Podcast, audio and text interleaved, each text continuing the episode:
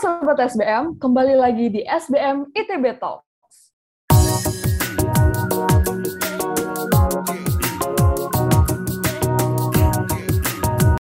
Hari ini akan ditemani sama aku, Angela dari Kewirausahaan 2022. Nah, di SBM ITB Talks kali ini, kita akan mengulik informasi tentang topik yang akhir-akhir ini lagi hype dan booming banget di sekitar kita. Dari seorang pembicara kita, Beliau adalah seorang entrepreneur muda yang sukses sekaligus juga influencer asal Bandung. Dan yang menariknya nih, dia adalah seorang NFT enthusiast. Beliau adalah alumni MBA ITB CCI 48 yang kini juga sedang menggeluti bisnis tas bernama Neon. Nah, tadi di awal aku udah spill dikit nih, kalau kita bakal bahas topik yang lagi hype. Topik apa sih? Gak lain dan gak bukan adalah topik seputar NFT wah apa itu NFT dan gimana sih NFT itu bekerja? Pasti udah pada penasaran dong. Langsung aja yuk kita sambut Kak Adit Yara. Uh, Oke, okay. halo Kak Adit. Apa kabar nih Kak? Halo, sehat-sehat. Oke, okay. senang banget nih sekarang uh, Sobat SBM bisa berjumpa uh, mungkin secara virtual nih mendengarkan lewat Spotify dan YouTube sama Kak Adit Yara nih gitu. Nah, boleh diceritain dulu nggak sih, Kak? Sekarang Kak Adit Tiara ini lagi sibuk apa nih, Kak? Boleh nih, Kak, sekalian promosi-promosi dikit juga mungkin. Halo, um, nama gue Adit Tiara. Thank you, uh, Sobat SBM udah uh, ngundang, utamanya dari SBM ITB. Jadi sedikit uh, profilingnya dari gue adalah, uh, gue dulu arsitek uh, di Unpar, punya pengalaman lima tahun terakhir tuh gue di Singapura di salah satu perusahaan apa namanya interior gitu. Tapi tahun 2010-an setelah dari situ gue resign dan dari resign akhirnya gue uh, apa namanya sekolah lagi. Nah sekolah laginya adalah di SBM gue tuh angkatan MBA CCI 48 sekitar tahun 2013 ya ya sekitar 2012 13 lah Uh, dulu gue uh, di sisi itu punya portofolio bisnis namanya Neon. Alhamdulillah sampai sekarang masih ada. Neon itu retail fashion brand yang bergerak utamanya di aksesoris, uh, ya tas, ya, uh, terus ada beberapa kayak wallet dan lain sebagainya. Berarti itu dari tahun 2013 sampai sekarang. Hmm, terus gue juga establish bisnis sama uh, apa namanya istri. Uh, istri juga waktu itu di MBA seangkatan ya gue juga ketemu di sana. Uh, ada apa namanya namanya Gaisaniara itu tuh kayak ya organizer lah ya. Ada wedding ada event ada dekorasi dan lain sebagainya. Nah uh, kebetulan di bulan apa ya Mei kalau nggak salah Juni ya tahun lalu gue tuh memutuskan untuk resign dari perusahaan gue sendiri yaitu dari Neon uh, ya gue naik mungkin ke jadi komisaris ya sekarang Nah, di Komisaris Neon ini uh, kemarin di bu di tahun lalu ya bulan Agustusan gitu gue sempat bikin kelas lah namanya makanya Yara Institute itu waktu itu lebih ke apa ya uh, pengenalan lah uh, tentang retail dan lain sebagainya.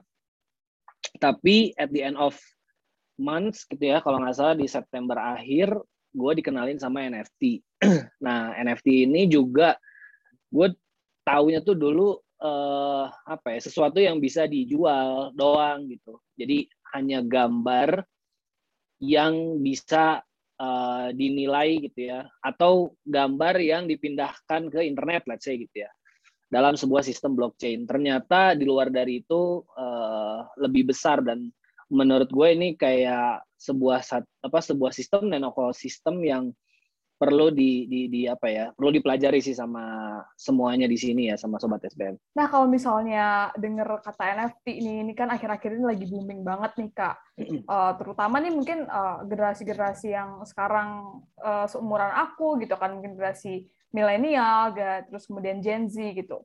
Ada juga kemarin sempat viral NFT Ghazali itu kan yang akhirnya uh, orang jadi bertanya-tanya sebenarnya NFT itu apa sih gitu kan. Banyak yang wondering, tapi mungkin banyak juga akhirnya masih belum paham sampai sekarang.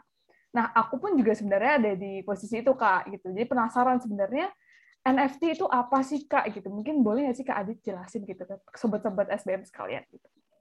Ya, jadi NFT itu sebenarnya kalau eh, apa ya ngecek lah mungkin banyak ya di Google atau di beberapa apa namanya um, media gitu ya. Uh, itu kan kalau arti sebenarnya adalah non fungible tokens ya NFT gitu. Tapi dari ngomongin uh, fungible token saja bingung sebenarnya apa sih ini sebenarnya gitu nah kalau di peribahasa bukan peribahasa ya Pak. Kalau misalkan di simplifikasinya uh, NFT koin gitu ya ataupun ya sama halnya dengan lembar saham itu tuh semua punya fundamental gitu. Jadi fundamental itu kan reason why kita harus beli sebuah uh, produk investasi gitu ya. Mungkin kalau di saham uh, apa ya fundamentalnya itu kan si perusahaannya gitu kan ada orang-orangnya. Mungkin yang paling gampang adalah si financial reportnya gitu ya. Per tahun ada gitu kan. Terus apa ya istilahnya uh, apa kantornya ada gitu ya manusianya ada. Uh, beriring berjalannya waktu ada namanya koin uh, crypto ya currency. Nah kripto juga kan sama ya fundamentalnya adalah uh, apa asasnya adalah gue mau bikin project ke sebuah uh, apa namanya sesuatu gitu ya. Dan lu coba uh, modalin deh gue dengan cara beli koinnya gitu kan beli kripto kuransinya mau itu Ethereum mau itu BTC mau ya Cardano apa dan lain sebagainya lah gitu ya. Karena dia ngomonginnya ada project. Nah sama halnya dengan uh, eh, NFT NFT itu sebenarnya uh, yang diperjualbelikannya gambar. Betul. Kalau koin ya eh sorry apa cryptocurrency yang diperjualbelikannya kan koin ya. Ada yang bisa jadi berupa fisik gitu ya atau ya hanya sekedar angka kalau saham ya sama ya lembar saham kan yang di, di apa namanya yang diperjualbelikannya. Nah kalau NFT ini yang diperjualbelikannya memang gambar gitu. Jadi let's say uh, kayak kemarin Gozali gitu ya kita langsung ngomong gitu. Yang diperjualbelikannya adalah si foto selfie-nya. Kalau misalkan mau lebih dalam lagi, uh, kalau kalau gue kan mainnya di OpenSea ya. Itu ada yang namanya CryptoPunks, ada yang namanya Board Ape Yacht Club, dan macam-macam gitu ya CryptoPunks itu dia lahir di 2017 dengan uh, gambarnya tuh ya itulah ya pixelated lah, nggak paham lah. Gue juga dulu kenapa ya ini harga bisa mahal banget. Sama satu lagi yang Base ya uh, tadi ya board ape board ape ini uh, gambarnya monyet apes ya. Nah uh, dua yang tadi gue mention harganya sekarang itu yang board ape itu 100 Ethereum. Let's say sekarang berarti 4 M satu gambarnya. Kalau CryptoPunks itu bisa 150 sampai 200 Ethereum. Jadi bisa let's say 8M satu gambarnya. Nah, kenapa sih bisa semahal itu? Yang diperjualbelikannya itu bukan si gambarnya, tapi yang ada di belakangnya. Which means adalah uh, utility-nya dan roadmap-nya. Jadi kalau misalkan disimpulkan NFT itu apa? Ya gue beli gambar untuk mendapatkan benefit fundamental, utility, roadmap, mind map di belakang itu. Oke, nah kalau tadi kan Kak uh, Adit ada mention tentang OpenSea gitu, terus mungkin tadi ada uh, apa tadi ada dua tempat gitu ya, dua tempat yang di mana uh, Kak Adit ini menjual NFT itu. Nah sebenarnya gimana sih Kak NFT ini bekerja gitu, mungkin di OpenSea tadi atau mungkin di tempat-tempat uh, lain gitu Kak? Uh, gimana caranya NFT bekerja ya sebenarnya dia itu apa ya uh, let's say gini NFT itu uh, setiap NFT itu pasti punya yang namanya developers lah ya sama lah kayak saham kan ada yang namanya BBCA, BBRI gitu ya dan lain sebagainya. Terus kalau koin cryptocurrency kan ada yang tadi ya BNB, BTC dan lain sebagainya. Nah, kalau si NFT pun sama Nah, jadi sebelum kita ngomongin jauh ke NFT, kita harus tahu dulu namanya blockchain. Nah, blockchain itu apa ya? Ya bisa dibilang ya kalau misalkan sekarang ngomongin metaverse gitu ya atau first first apa dan lain sebagainya. Uh, produk dari seluruh NFT itu disimpan dalam bentuk kontrak. Kita nyebutnya smart contract. Yang bisa dibilang katanya smart contract ini tidak bisa dihack gitu kan. Jadi mungkin bisa kena scam, bisa kena apa phishing gitu ya. tapi untuk kepemilikannya itu akan menjadi satu banding satu untuk setiap orangnya. Nah, apa artinya? Jadi eh, cara bekerjanya adalah yang tadi ya gue bilang bahwa satu kepemilikan itu bisa dipindah tangankan. Ya kayak gini deh, kayak akte eh, apa namanya akte sertifikat rumah ya, atau misalkan BPKB or STNK, gitu ya. Itu kan kepemilikannya cuma satu orang, nggak bisa dipindah-pindah lagi. Nah, jadi uh, bisa dibilang uh, si kepemilikannya ini, uh, let's say, akan menjadi uh, apa ya, menetap ya, kecuali nanti dipindah tangankan ya, let's say dibeli atau ditransfer. Nah, jadi cara bekerjanya adalah NFT ini uh, kita membeli token dalam bentuk gambar, di mana token itu terkoneksi ke smart contract yang di mana smart contract itu uh, ya tadi ya kepemilikannya itu satu banding satu ya sama si uh, orang yang membelinya nanti gitu. Jadi apa sih yang diperjualbelikan? Yang ber, diperjualbelikan itu sebenarnya adalah si smart contractnya.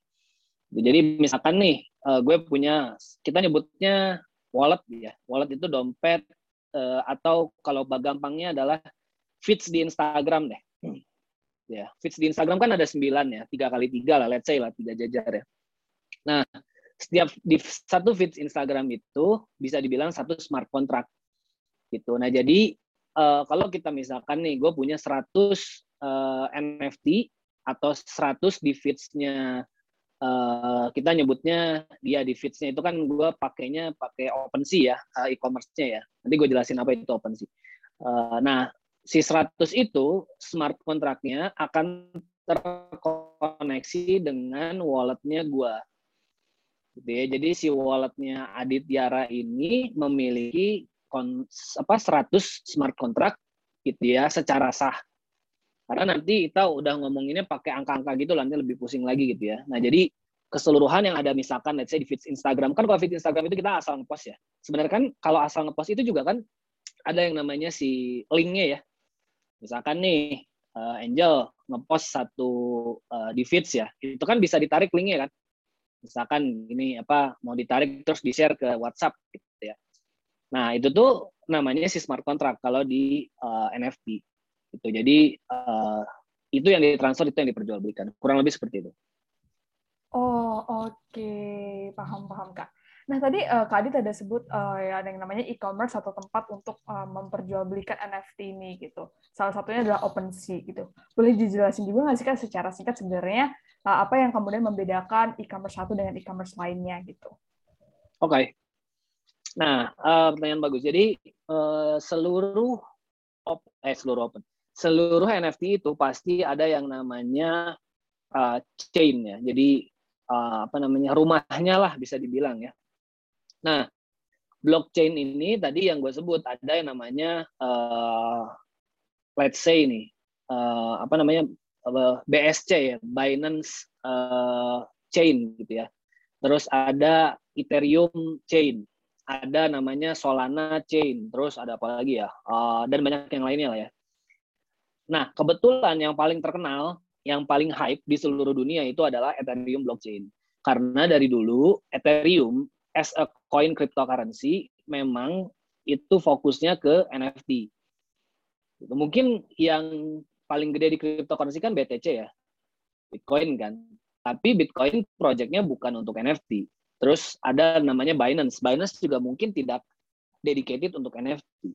Tapi Ethereum as a project di cryptocurrency-nya memang sangat mendukung NFT.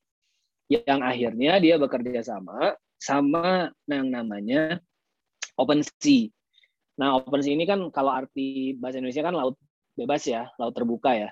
Nah, jadi memang benar-benar uh, gue udah nggak paham ya, yang di, ada di dalam OpenSea itu berapa juta atau bahkan ratus juta NFT ya, gitu ya di di di di, di blockchainnya Ethereum OpenSea ini gitu.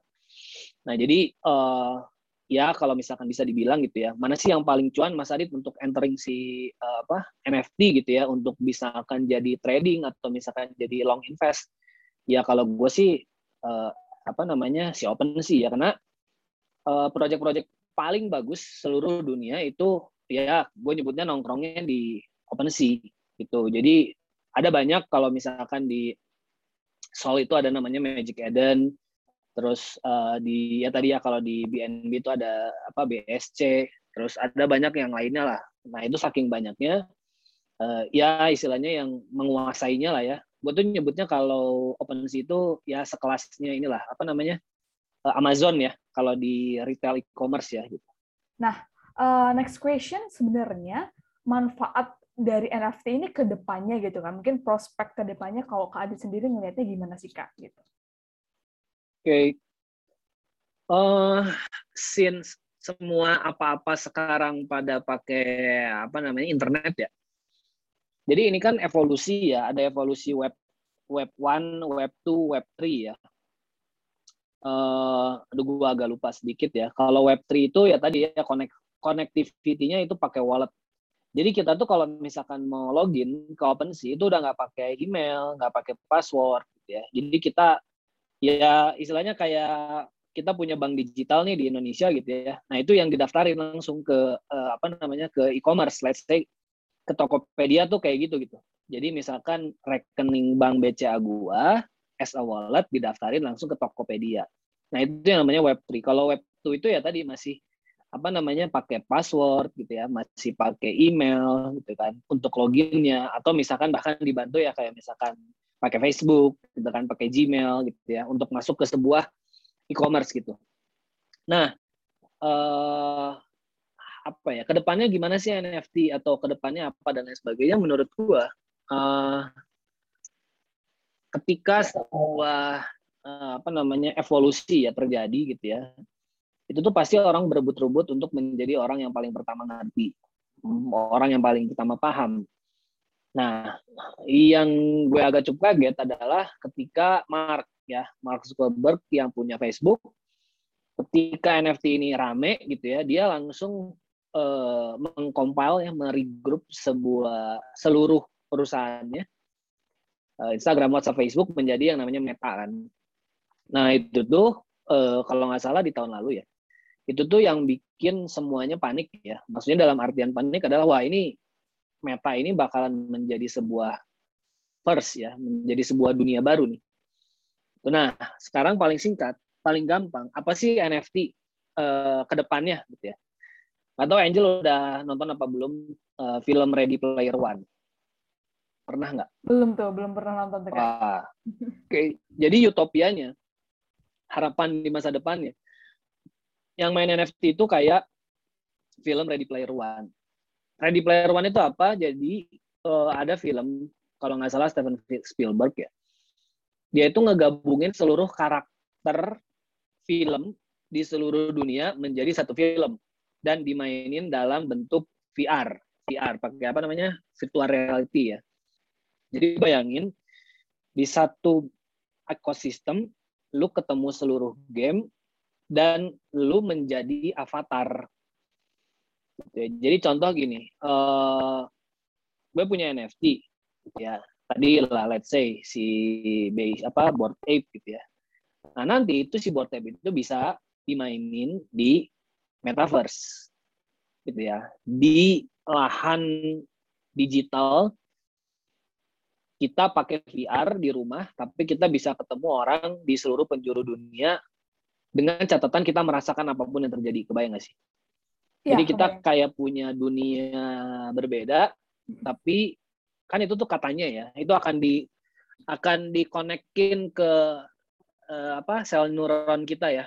Jadi katanya ya nanti bisa sakit ya nanti bisa mati gitu. Gua nggak ngerti kalau misalkan mati di dunia di dunia metaverse di dunia kitanya itu nggak tahu ya apakah jadi mungkin let's say jadi gila gitu atau beneran mati. Itu kan yang paling seremnya ya sebenarnya itu ya pertanyaannya itu gitu. Nah jadi uh, ke depannya akan seperti apa ini akan menjadi sebuah uh, ya since ada kita kena covid kemarin ya kita kan semua menjadi home from home from home ya nah jadi itu tuh udah kayak mendukung sih sebenarnya kita kerja di mana pun uh, gawe apa hangout di mana pun gimana caranya kita bisa merasakan hal yang sama tapi di dunia digital. Itu sih paling. Nah, oke. Okay. Nah, nih uh, mungkin ada pertanyaan lagi nih kak. Jadi uh, aku penasaran nih gitu. Sebenarnya ada nggak sih kak hal-hal yang we need to be aware of gitu terhadap uh, adanya NFT sekarang gitu. Mengingatkan sekarang hmm. banyak orang akhirnya berbondong-bondong ke NFT, tapi mungkin uh, mereka yang akhirnya ke sana belum sepenuhnya paham dan ada potensi-potensi mungkin penyalahgunaan yang bisa merugikan diri sendiri maupun orang lain. Boleh nggak nih Kak Adit bagi-bagi uh, tips gitu biar kita tuh nggak salah menyalahgunakan ini. Ada hal-hal yang kita harus aware dan kita uh, harus uh, apa ya paham betul gitu sebelum kita uh, benar-benar terjun ke NFT gitu Kak. Oke, okay. hmm, yang harus diwaspadai kali ya berarti ya, Angel. Iya benar banget. Oke, okay. uh, di NFT ini bayangin ya kita tidak apa ya di di di komunitas gue itu ada uh, kepolisian Indonesia ya tapi dia memang uh, doyan lah ya main gitu ya trading gitu dia kan kenal beberapa rekannya cyber uh, cybercrime ya sampai cybercrime aja itu masih kesulitan untuk ngetrack orang uh, di mana sih orangnya ini gitu. Let's say gini, paling gampangnya. Kalau gue nggak nge-reveal Aditiara di OpenSea, gitu ya. Let's say ini nggak nyimpen Twitter, nggak nyimpen Instagram, atau nggak pakai nama asal deh. Itu tuh kita nggak tahu dia itu siapa, dia itu di mana, gitu ya. Dan dia tuh sebenarnya kerjanya apa gitu ya, kenapa punya duitnya banyak gitu. Gitu. Nah, jadi uh, orang jahat banyak, orang baik banyak, orang kaya banget banyak gitu ya di OpenSea ini di, di sorry di blockchain ini gitu. Nah, jadi yang harus diwaspadainya adalah semenjak di blockchain ini tidak ada yang namanya ya penegak hukum kali ya. Kita tuh benar-benar datang di ya tadi uh, kalau teman gue selalu bilang kita tuh harus jadi bajak laut gitu. Jadi bajak laut itu artinya adalah ya kita harus bisa menang sama bajak laut lain gitu ya dan kita uh, istilahnya punya tameng agar jangan sampai kalah gitu. Nah, hal yang perlu diwaspadai pertama di uh, apa namanya di di blockchain ini adalah jangan pernah percaya apa pun link ya, apa pun yang dikasih dari orang. Atau bahkan developernya pun itu pernah gue uh, kayak apa developernya itu kena hack gitu ya. Dan dia ngasih link gitu. ternyata linknya itu buat jahat gitu. Buat nyedot uh, dompet lu buat nyedot NFT NFT lu. Dan itu terjadi kemarin sama temen. Oke, jadi uh, kalau gue selalu punya pesan adalah jangan pernah percaya siapa pun ya di NFT even itu temen lu sendiri kenapa karena temen lu itu bisa jadi hmm, false decision ya atau false info gitu Nah, jadi itu yang paling pertama. Jadi uh, don't ever uh, trust anyone ya di blockchain. Makanya adalah keluarnya namanya Dior kan, do your own research, apa research gitu ya. Nah, terus uh, menurut gua itu uh, yang pertama, terus yang uh, keduanya adalah don't FOMO ya. FOMO itu kan fear of missing out ya. Nah, uh, yang terjadi itu sama ya mau di saham mau di apa namanya mau di koi apa kripto ketakutan kita adalah kita ketinggalan uh, gerbong ya bisa dibilang gitu kayak misalkan eh, eh ini kok uh, apa namanya harga ethereum kok tiba-tiba naik sih gitu ya eh turun deh ini ya, gue beli deh sekarang. Nah itu kan FOMO ya. Gue takut ketinggalan. Sama halnya di NFT juga. Gue takut ketinggalan dan gue takut rugi gitu ya. Eh, apa namanya ditinggalin teman gitu. Nah, apa yang harus kita waspadai adalah ya kita analisa dari seluruh eh, apa namanya eh, apa pun yang kita dapat infonya. Nah, jadi FOMO ini justru ya kalau gue itu resepnya adalah think opposite gitu ya. Jadi ketika FOMO think opposite. Let's say kayak tadi nih di grup gue, ayo beli beli beli beli beli gitu ya. Nah kalau gue uh, apa namanya selalu berpikiran untuk ya udah gue nggak beli gitu gue belinya nanti tunggu pas lagi udah nggak FOMO dan bener kan pas lagi FOMO naik orang yang udah beli beli di pucuk terus kayak gitu turun jeblok aja. Nah baru saatnya gue beli waktu itu. Terus yang terakhir adalah don't be greedy ya. Ini gue belajar banget kenapa don't be greedy? Karena yang paling utamanya dari trading investment adalah lu harus tahu kapan lu harus keluar uh, dan taking profit uh, sesuai dengan ya gue bilang sesuai dengan rezeki lu ya let's say ini Ethereum sekarang uh, eh sorry Ethereum November itu uh, 70 juta ya per uh, Ethereumnya satu Ethereum itu 70 77 eh 70 juta rupiah. Nah, kalau gua greedy itu pasti gua akan tungguin sampai ya ini mungkin bisa lah 100 juta gitu ya. Bisa bisa bisa. Eh, ternyata kemarin jeblok ya sampai 35 juta, setengah harganya. Nah, kalau misalkan gua greedy, berarti kan gue akan nungguin terus ya sampai harapannya naik terus. Tapi kalau gue taking profit, ya udahlah, gue cicil keluar dulu gitu ya, cicil, cicil, cicil. Nah sama halnya di NFT juga. Kayak contoh nih, tadi pagi ada salah satu token NFT eh, streetwear gitu ya, namanya ada Bomb Squad, mencapai uh, floor price-nya ya, kita nyebut harga paling termurahnya itu di 1,5 Ethereum, berarti sekitar 480 berapa tuh? 100 juta ya, benar nggak sih? Kalau nggak salah ya. Eh, 40 juta, 60 juta ya berarti ya, 60 juta ya. Hmm. Nah, kalau misalkan gue greedy, gue akan nungguin dulu sampai 2 Ethereum. Gitu ya. Ternyata sore ini si token itu turun jadi 1,2 gitu ya. Nah, jadi pelajarannya adalah ya udah lo kalau misalkan punya uh, apa namanya tokennya ini lebih dari satu, lu coba taking profit dulu satu aja gitu. Nanti kalau misalkan turun lagi, lu masuk lagi. At least yang keduanya, lu misalkan nih punya tokennya dua gitu ya si NFT ini. Uh, token yang keduanya ini udah tinggal balik modal aja gitu. Apa sorry, kok tinggal balik modal? Ini udah tinggal untungnya aja, cuan tambahan. Jadi itu tiga prinsip yang gue pegang uh, selama ini gitu ya untuk menjadi kalau gue nyebutnya sekarang mungkin investor ya di NFT. Uh, ya sekaligus trader juga bisa.